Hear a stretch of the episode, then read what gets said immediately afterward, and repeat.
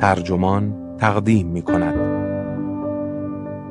آیا کسی می تواند علم را از دست صنعت انتشار مقاله نجات دهد؟ این تیتر یادداشتی است نوشته الکس گلیس که در والوروس منتشر شده و وبسایت ترجمان آن را با ترجمه محمد معماریان منتشر کرده است. من دادبه داد مهر هستم.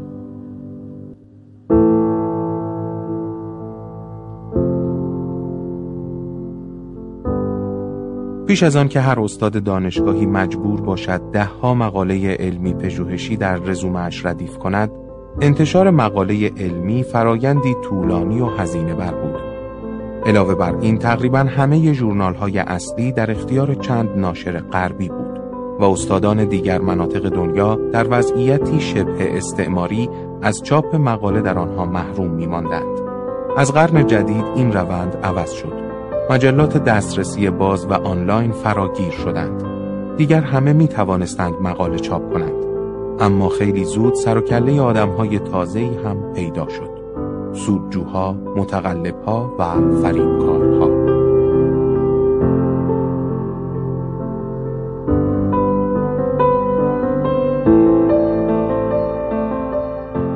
اوایل سال 2007 ادواردو فرانکو که استاد دانشکده پزشکی دانشگاه مکگیل است، ایمیلی برای همکارانش فرستاد و درباره همهگیر شدن جهانی شیادی های دانشگاهی که پژوهش‌ها را فاسد می کنند و عملا مردم را به خطر می اندازند، هشدار داد.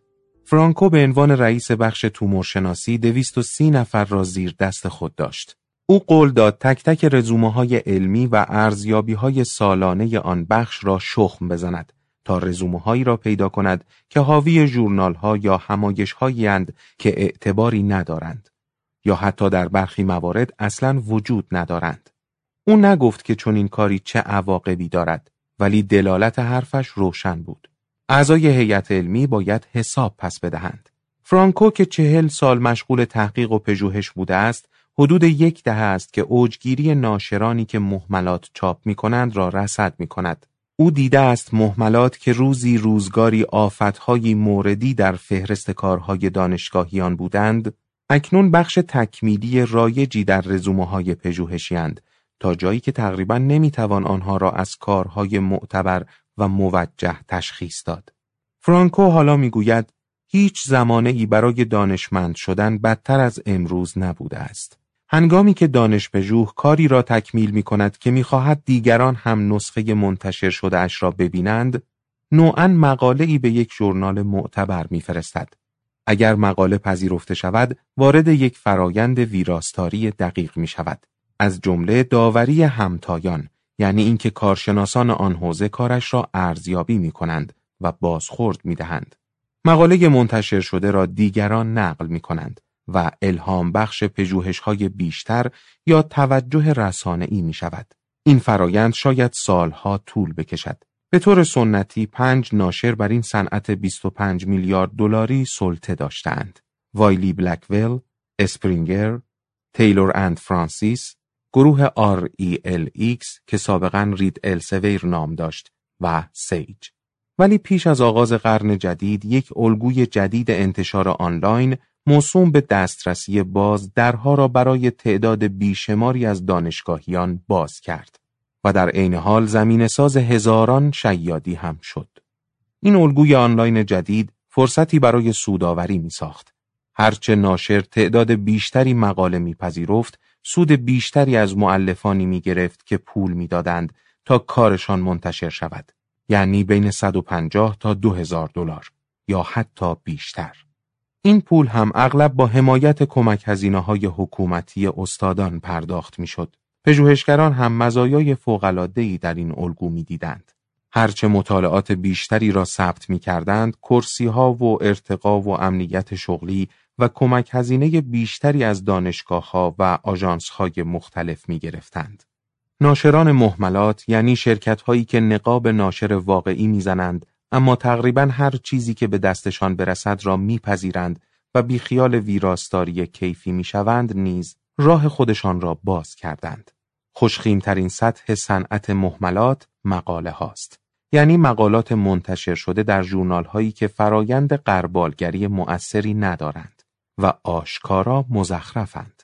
مقاله درباره مریخی هایی که مدیرانی فوقالعاده در مریخند یا اینکه شکلات سوپر غذاست یا حتی مقاله ای که 863 بار جمله مرا از فهرست ایمیل لعنتیتان حذف کنید در آن تکرار شده است. اما ورای این مقالات در جورنال هایی که میزان استاندارد و اعتبار یکسانی هم ندارند، مطالعات بسیار خطرناکتر و مخدوشتری آمدند. از جمله گزارش های گمراه کننده درباره آب آشامیدنی سالم. اثبات جعلی اینکه انسانها مسئولیت تغییرات اقلیمی نیستند یا تحقیقی مخدوش که می گفت واکسنها عامل اوتیسم هستند. بسیاری از این موارد را دانشپژوهانی نوشتهاند که انتشار پژوهش‌هایشان با حداقل زحمت را به سود خود می‌بینند چون رزومه های علمیشان پروپیمانتر می شود و در برخی موارد بنگاه ها و فعالان هم می توانند با تأمین مالی پژوهش های بنجل که در جورنال های محمل باف منتشر شده و در رسانه های عام پسند پوشش داده می شوند دستور کارهای خاص خود را پیش ببرند. به گفته فرانکو این شرکت ها چنان موفق شدهاند که برای اولین بار در طول تاریخ مطالعات تقلبی و مخدوشی که دانشمندان و دانشپژوهان در سراسر دنیا منتشر می کنند بیشتر از پژوهش های موجه شده است. شاید تا ده برابر بیشتر. به گزارش کیبلز اینترنشنال که یک شرکت خدمات انتشاراتی است، حدود ده هزار جورنال جعلی در سراسر دنیا مشغول این بزهکاری سازمان یافتند. و تحقیق و تفحص درباره هزاران مورد دیگر هم ادامه دارد. فرانکو با تأسف و تأثر می‌گوید الان عمدتا نویز منتشر می کنیم. شنیدن و تشخیص سیگنال های واقعی، کشف یافته های واقعی تقریبا محال شده است. خارج از محافل دانشگاهی کمتر کسی است که دامنه مشکل را بداند.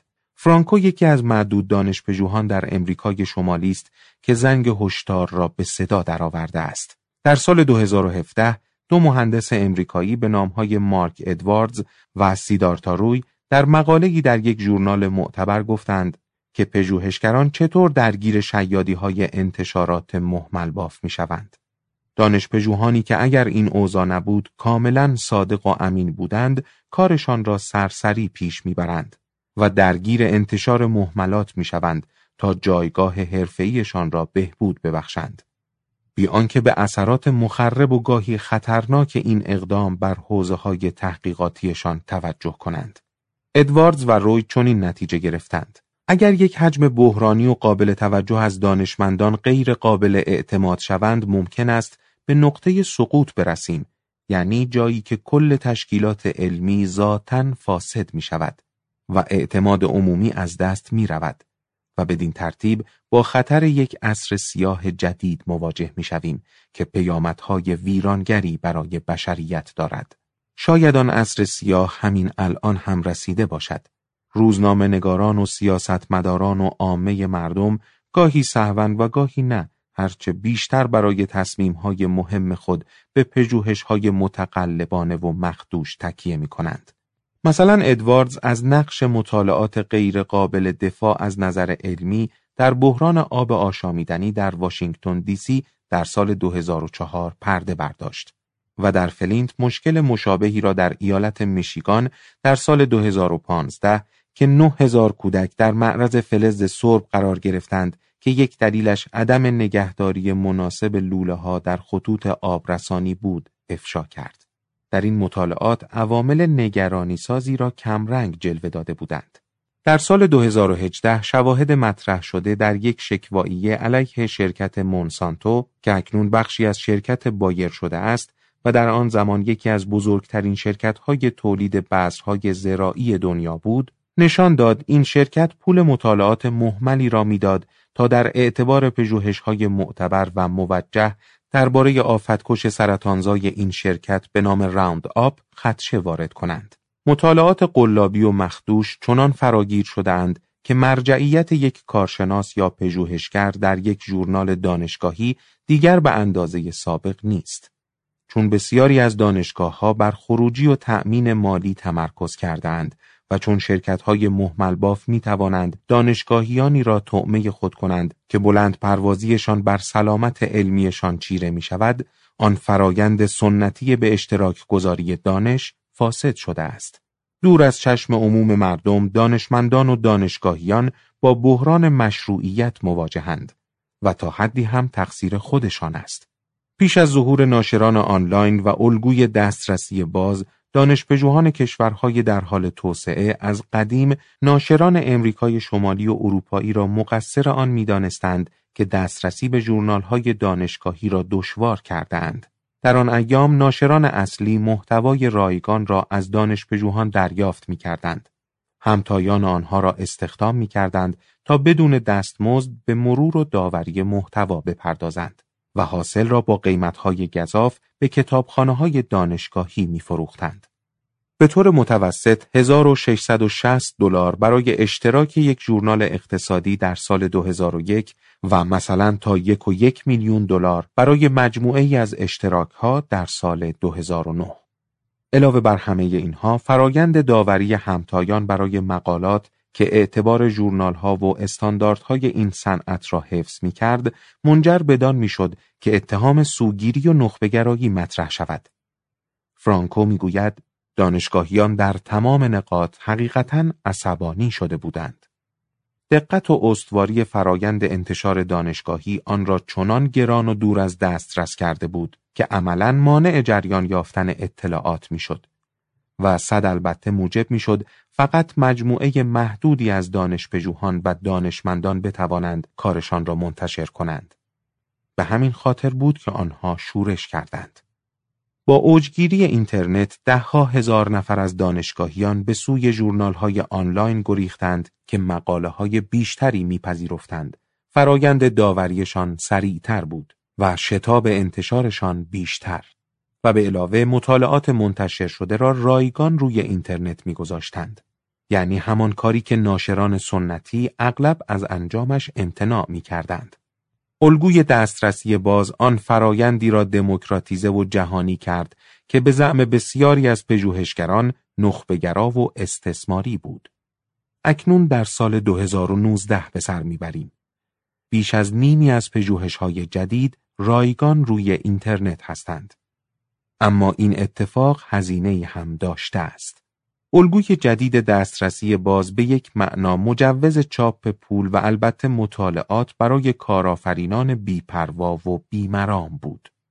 مادو کارپای مدیر برنامه های سلامت جهانی مکگیل می‌گوید ناگهان آدمهایی که می‌خواستند یک شب ره صد ساله را بروند دکان باز کردند.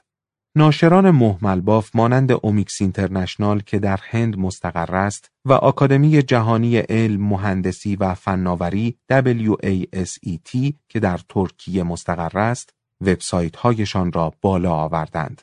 داوری همتایان را رها کردند و وعده انتشار سریع دادند. به مرور زمان شرکت های دیگری هم برچسب ناشر محمل باف خوردند. از قبیل انتشارات پژوهش علمی SCIRP گروه انتشاراتی بایشیدنگ و مرکز کانادایی علم و آموزش که ژورنال هم راه انداختند. سرینو بابو گدلا مالک اومیکس اینترنشنال در سود بردن از الگوی دسترسی باز بسیار موفق بوده است. او در اوایل دهه 2000 که در دانشگاه آندرا در هند زیست شناسی می‌خواند ماهی یک یا دو بار 700 کیلومتر تا حیدرآباد می‌رفت تا به ژورنال‌های مورد نیازش دسترسی پیدا کند. در سال 2007 پس از آنکه پتانسیل الگوی نشر دسترسی باز را دریافت، شرکت اومیکس را بنیان گذاشت که یکی از بزرگترین ناشران محمل باف در دنیاست. شرکت گدلا هزاران کارمند دارد و مدعی اداره 700 جورنال و 3000 همایش علمی در جهان است. همچنین به جوکر دنیای دانشگاهی تبدیل شده است که نقابهای مختلف می‌زند. Pulsus Group انتشارات اندرو جان، iMedPub، Conference Series و یک دو جین شرکت دیگر مستقر در کانادا، ایالات متحده، انگلستان و سنگاپور. با گدلا که حرف زدم مدعی شد این شرکت سالانه 45 تا 50 میلیون دلار درآمد دارد. اگرچه به گزارش بلومبرگ بیزینس ویک درآمد سالانه آن در سال 2016 برابر با 11.6 میلیون دلار بود که عمده آن از همایش هایی به دست می آید که برای دانشگاهیان اروپا و امریکای شمالی برگزار می کند. در کانادا اندکی پس از آنکه او دو ناشر معتبر و موجه پولس و اندرو جان را خرید از آنها برای دلالی همایش ها استفاده کرد. از جمله یک همایش که فرانکو وقتی متوجه شد یک رویداد مخاطر آمیز است به آن نرفت. همایش بین المللی بیماری های آمیزشی که در اقدامی عجیب و غریب یک متخصص دفاع ای را به عنوان سخنران خود معرفی کرده بود. دو ماه پس از ارسال ایمیل هشدار به همکاران خود در مکگیل فرانکو به رؤسای دانشکده گفت اسامی 220 استاد را کشف کرده است که گویا با شرکت اومیکس خط و ربطی دارند. وبسایت شرکت مدعی بود که آنها در زمره ویراستاران، مقاله نویسان و سخنرانان آن هستند. فرانکو می‌دانست که این شرکت گاهی به سرقت ادبی زندگینامه دانشگاهیان دست می‌زند. چند نفر از آن دویست و بیست نفر قربانی بودند و چند نفر برای منافع شخصی با آن شرکت تبانی می کردند. محال است که بشود فهمید و بار ماجرا هم سنگینتر از آن بود که فرانکو بتواند به دوش بکشد. شرکت در جای دیگری از وبسایتش فهرست دانشگاهیانی از اکثر 95 دانشگاه کانادا را آورده بود. تشخیص جورنال های منتشر شده توسط امثال اومیکس برای فرانکو نسبتا ساده است. اما هزاران ناشر به ویژه جدیدترها به تعبیر لوسیلی رئیس دانشکده علوم دانشگاه فریرز ولی در ناحیه خاکستری قرار می گیرند. فرایندهای ویراستاری این جورنال های میان مایه تقلیدی از فرایندهای جورنال های معتبر است. اما استانداردهایشان مختوش است. جورنال های محمل باف علنا شیادی اند. جورنال های میان مایه از قبیل آنهایی که تحت اداره اینداوی مستقر در مصر و فرانتیرز و MDPI که هر دو مستقر در سوئیس هستند مقالات معتبر را کنار کارهایی که محل سؤالند منتشر می کنند و گاهی به معلفان اجازه می دهند در فرایند داوری کارهای خودشان دستکاری کنند. به خاطر استانداردهای کج و معوجی که این جورنال ها دارند مهار مشکل همهگیر شیادی ها تقریبا محال شده است. در دامنه پرتراکم جورنال هایی که رویه های ویراستاری و سردبیری بسیار مختلفی دارند، یک ناظر بیرونی سخت می‌تواند راه خودش را پیدا کند. حتی پژوهشگران کهنکار هم برای شناسایی ناشران موجه و معتبر به دردسر میافتند.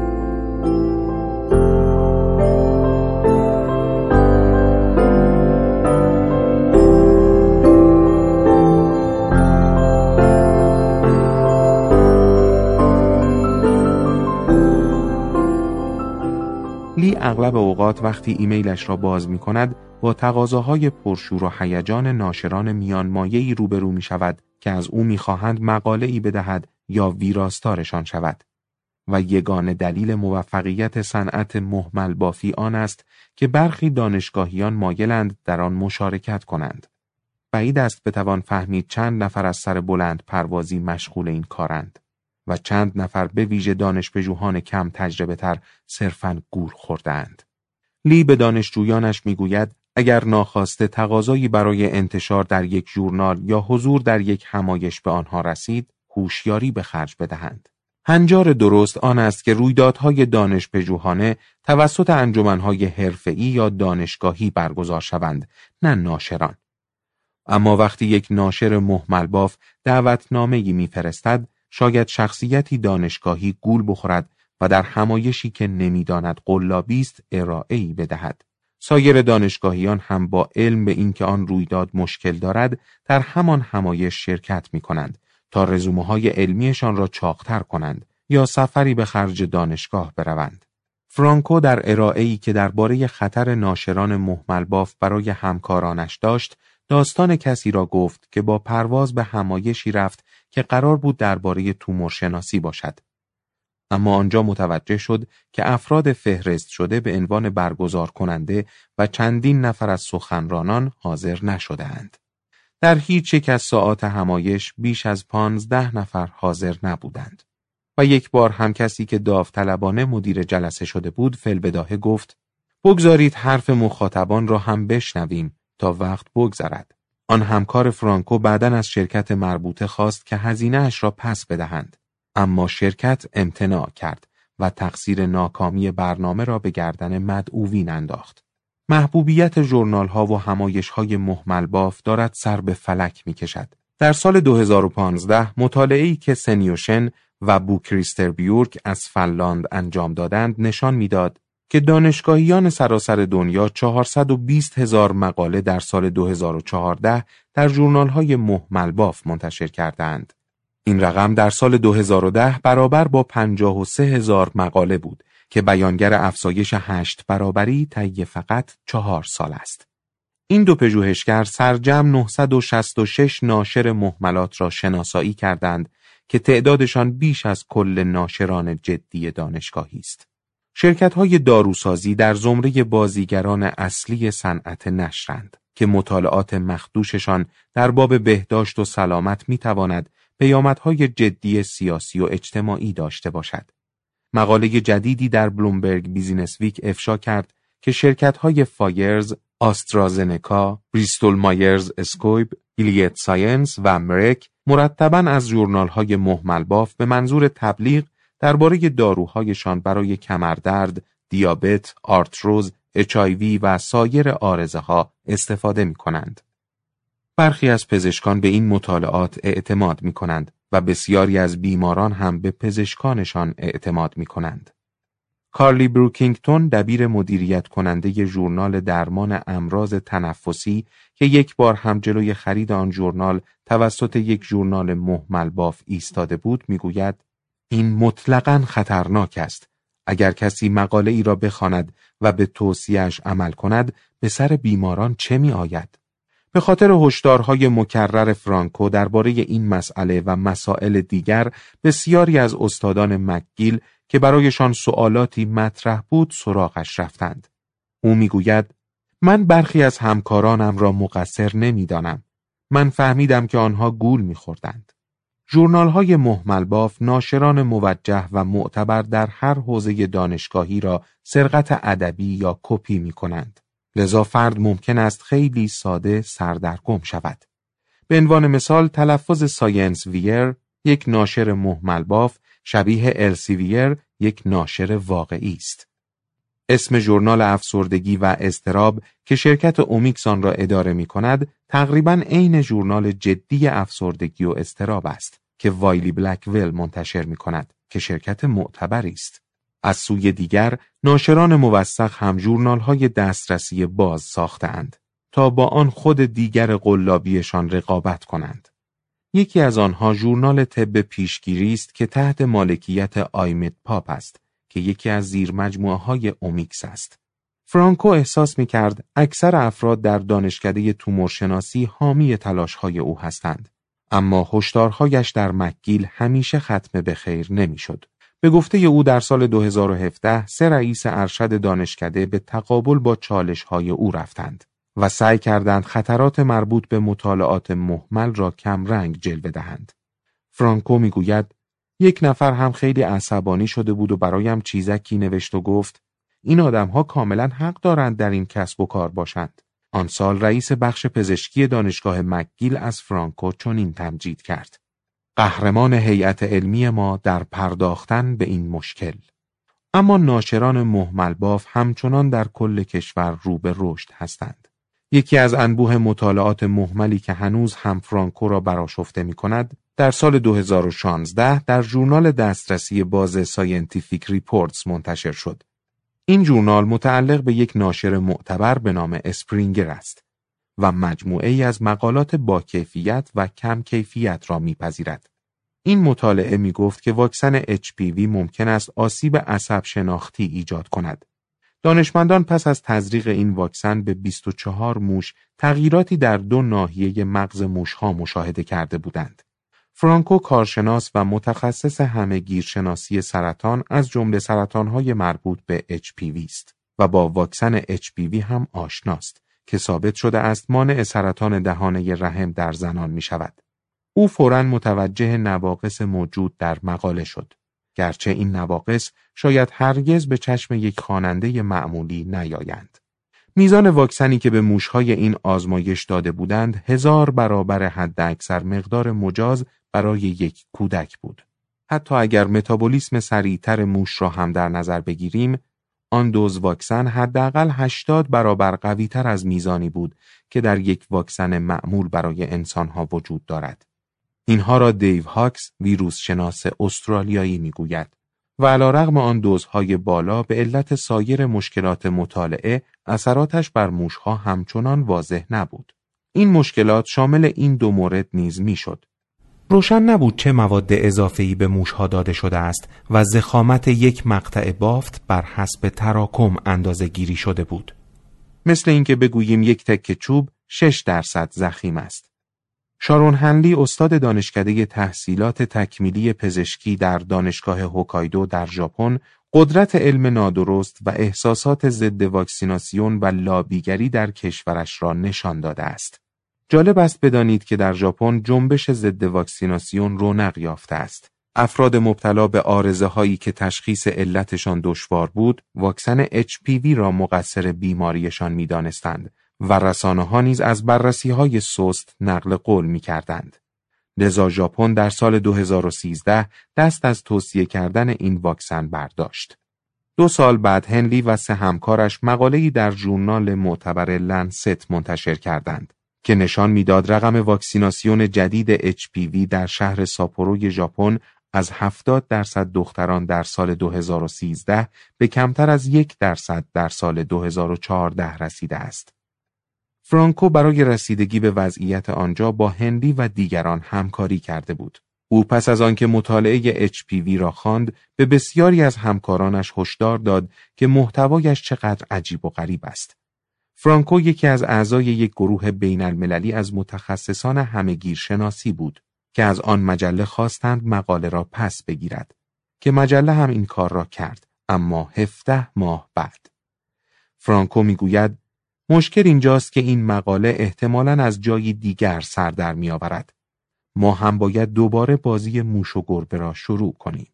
جفری بیل کتابدار سابق دانشگاه کلورادو دنور یکی از اولین کسانی بود که رابطه عجیب و دلواپس کننده میان دانشگاهیان و ناشران محمل باف را نشان داد. تعبیران ناشران یغماگر هم ابداع او بود. چند سال قبل فرانکو از او دعوت کرد تا در مونترال سخنرانی کند. بیل در آنجا به مخاطبانش گفت که وضعیت فعلی زمین ساز فساد است. او از سال 2012 از طریق فهرست بیل که یک فهرست سیاه آنلاین است به دانشگاهیان هشدار می دهد. او می‌گوید این صفحه قبل از پارسال که او پاکش کرد روزانه بیش از پانزده هزار بازدید داشت.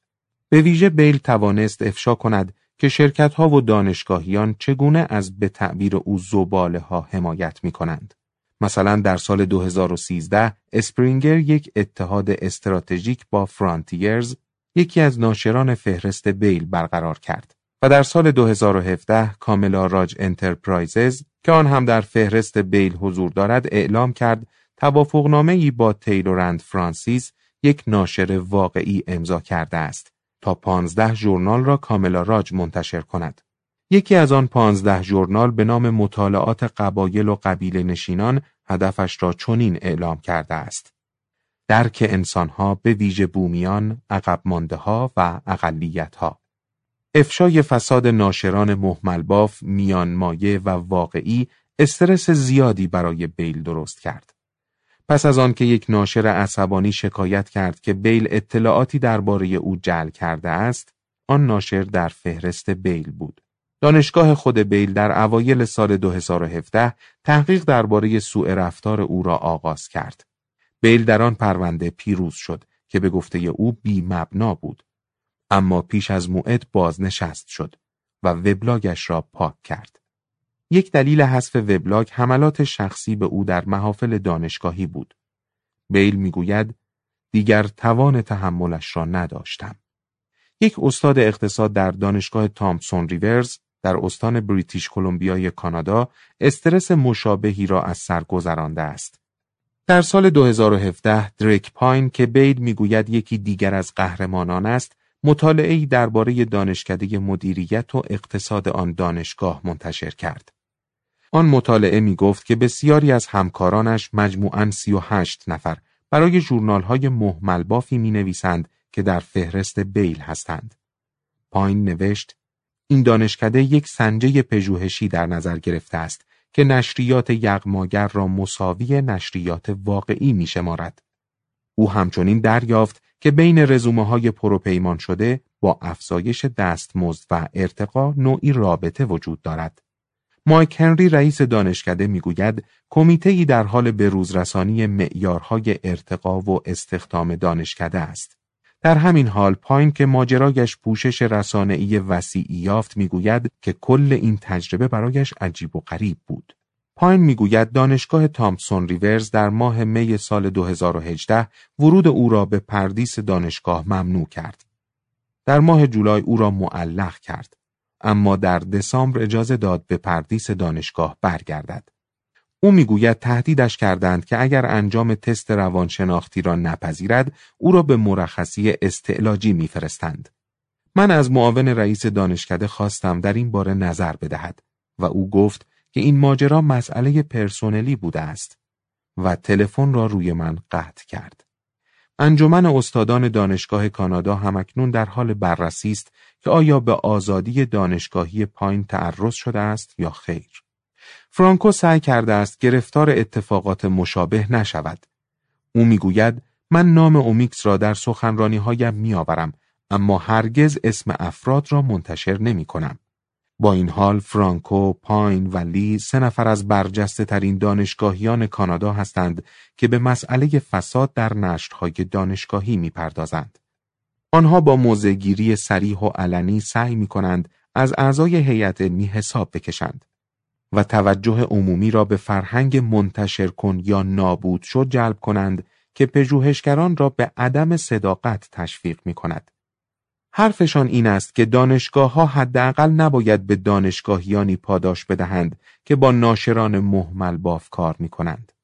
یا حتی بهتر است که کارفرمایانشان منافع و پول تشویقی اعضای هیئت علمی را به آن دانشپژوهانی بدهند که تحقیقات مشروع و موجهی درباره موضوعات مهمی مانند واکسنها، آب آشامیدنی، تولید غذا و تغییرات اقلیمی می کنند که در برابر علم جعلی بسیار آسیب پذیرند.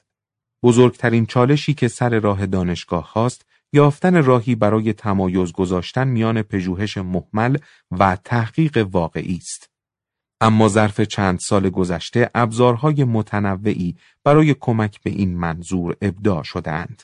مثلا کیبلز اینترنشنال فهرست اصلی بیل را گسترش داده و یک فهرست سفید جورنال ها حاوی یازده هزار جورنال معتبر و یک فهرست سیاه جورنال ها شامل ده هزار جورنال فریبکار را منتشر کرده است. مشترک شدن در این فهرست ها گرچه گران است و ده ها هزار دلار آب می‌خورند می تواند به هیئت علمی ها کمک کند تا نشریات قابل اعتماد را در رزومه های علمی و گزارش های عمل کرد پیدا کنند و همچنین می تواند هدایتگر تصمیم استخدام باشد ولی تا کنون فقط حدود پانزده مؤسسه یا فرد مشترک این فهرست ها شده اند. به گفته برخی دانشگاهیان در کانادا آژانس های عظیمی که کمک هزینه تحصیلی می دهند نیز می توانند نقش خود را ایفا کنند. شورای پژوهش علوم طبیعی و مهندسی NSERC، شورای پژوهش علوم اجتماعی و انسانی SSHRC و مؤسسه پژوهش سلامت کانادا SIHR سالانه تقریبا 3 میلیارد دلار کمک هزینه به دانشگاهیان و مؤسسات می دهند. اما هرگز اقدامی علیه آن دانشگاه ها یا دانشگاهیانی نکرده اند که از جورنال های محمل باف استفاده می کنند یا به همایش های قلابی می روند.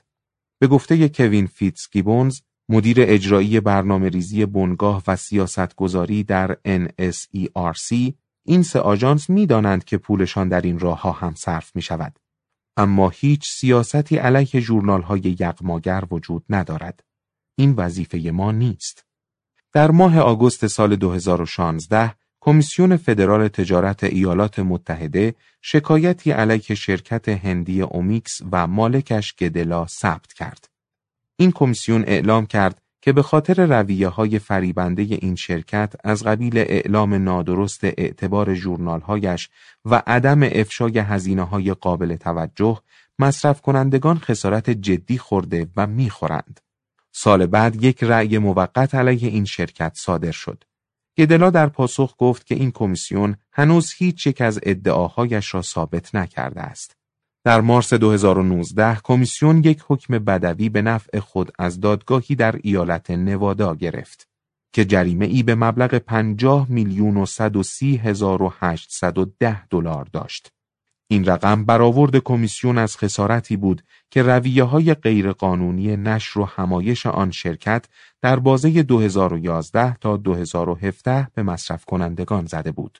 در این میانه ادواردو فرانکو در سال 2018 رزومه های علمی و ارزیابی های سالانه 150 نفر از دانشگاهیان در دانشگاهش در دانشگاه مکگیل را بازبینی کرد.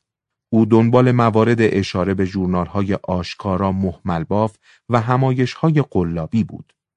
او می‌گوید حتی یک مورد هم نیافتم. این اولین سالی است که او هیچ موردی نیافته است. که می‌توان آن را ثمره های او و آگاهی روزافزون عمومی نسبت به این مسئله دانست. دانشکده پزشکی دانشگاه مکگیل نیز همکنون در همه نامه های انتصاب و انتصاب مجدد خود یک پاراگراف اضافه می کند که از کارکنان می خواهد فقط با جورنال ها و همایش های کاملا جا افتاده و معتبر کار کنند. فرانکو خوشحال است که سیاه ترین قسمت ماجرا از دانشکدهش حذف شده است. ولی می‌گوید بسیاری از همکارانش در سراسر کانادا همچنان جورنال های میان مایه را در رزومه های علمی و ارزیابی هایشان می آورند. چون برخی از دانشپژوهان کماکان در ناحیه خاکستری میان علم محمل و علم واقعی میان بلند پروازی و سلامت علمی کار می کنند. او می‌گوید من شست و پنج ساله ام و خوشحالم که پیر می‌شوم چون این زمانه بدترین دوره برای ورود به دنیای علم است.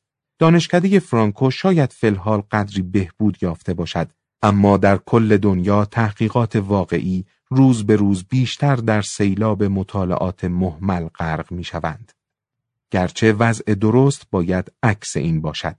او از تلاش شجاعانه همکارانی مانند لی، پاین، بیل، هنلی و هاکس تقدیر می کند که سعی دارند واقعیت را تغییر دهند.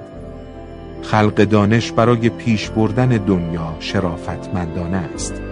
او امیدوار است که دانشگاهیان بیشتری همین حس و حال را پیدا کنند.